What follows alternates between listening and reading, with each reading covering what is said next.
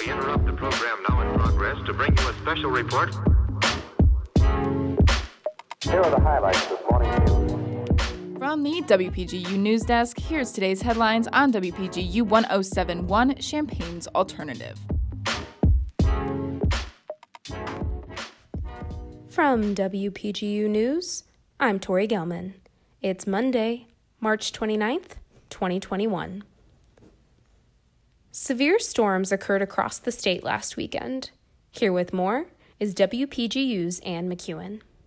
Over the weekend, thunderstorms led to flooding throughout central and western Illinois and a tornado in southern Illinois.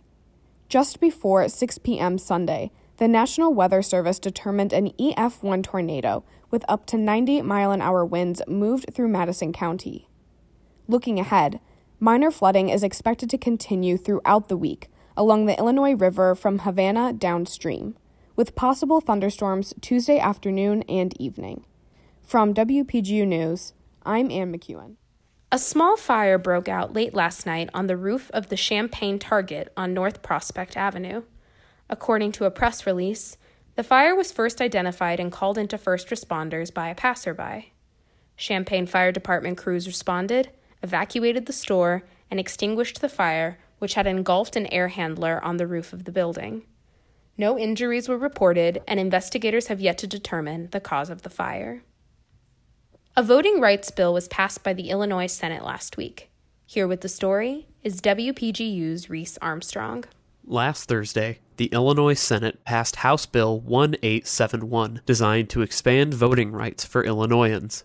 Included in the bill are provisions for local election authorities to set up permanent mail in ballot drop box locations, and mandates that election judges from both parties must oversee the collection sites. The House passed the bill on March 18th, and now the bill awaits Governor Pritzker's signature before becoming law. The passing of this bill comes amid efforts in other states like Georgia to change voting laws. The Election Integrity Act of 2021, signed into law last Thursday, creates sweeping reform over the voting infrastructure in Georgia. For example, the earliest date to request a mail in ballot was cut in half. Other provisions most notably include a portion of the bill outlawing giving water and food to voters in lines, as well as expansions to early voting procedures and early mail in ballot processing. In a statement regarding Georgia's bill on Friday, Governor Pritzker called the legislation the most egregious example of voter rights being restricted. From WPGU News, I'm Reese Armstrong. The state of Illinois has been gradually reopening, but it has stalled its plans due to concerns about a possible third surge of COVID 19.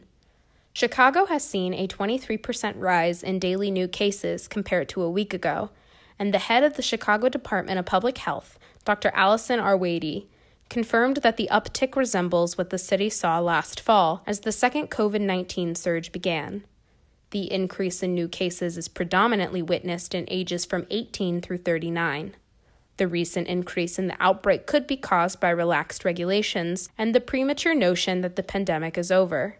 However, officials warn that as the more contagious variants lurk, the public will need to exercise safety and precaution until the majority of people have received vaccinations.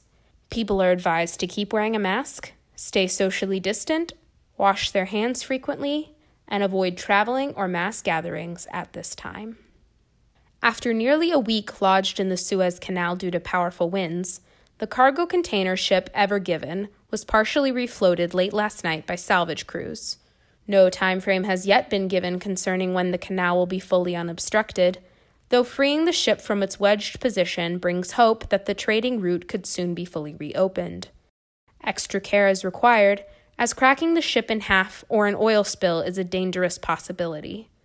About 12% of the world's seaborne trade passes through the Suez Canal, and there are now hundreds of ships blocked on each side.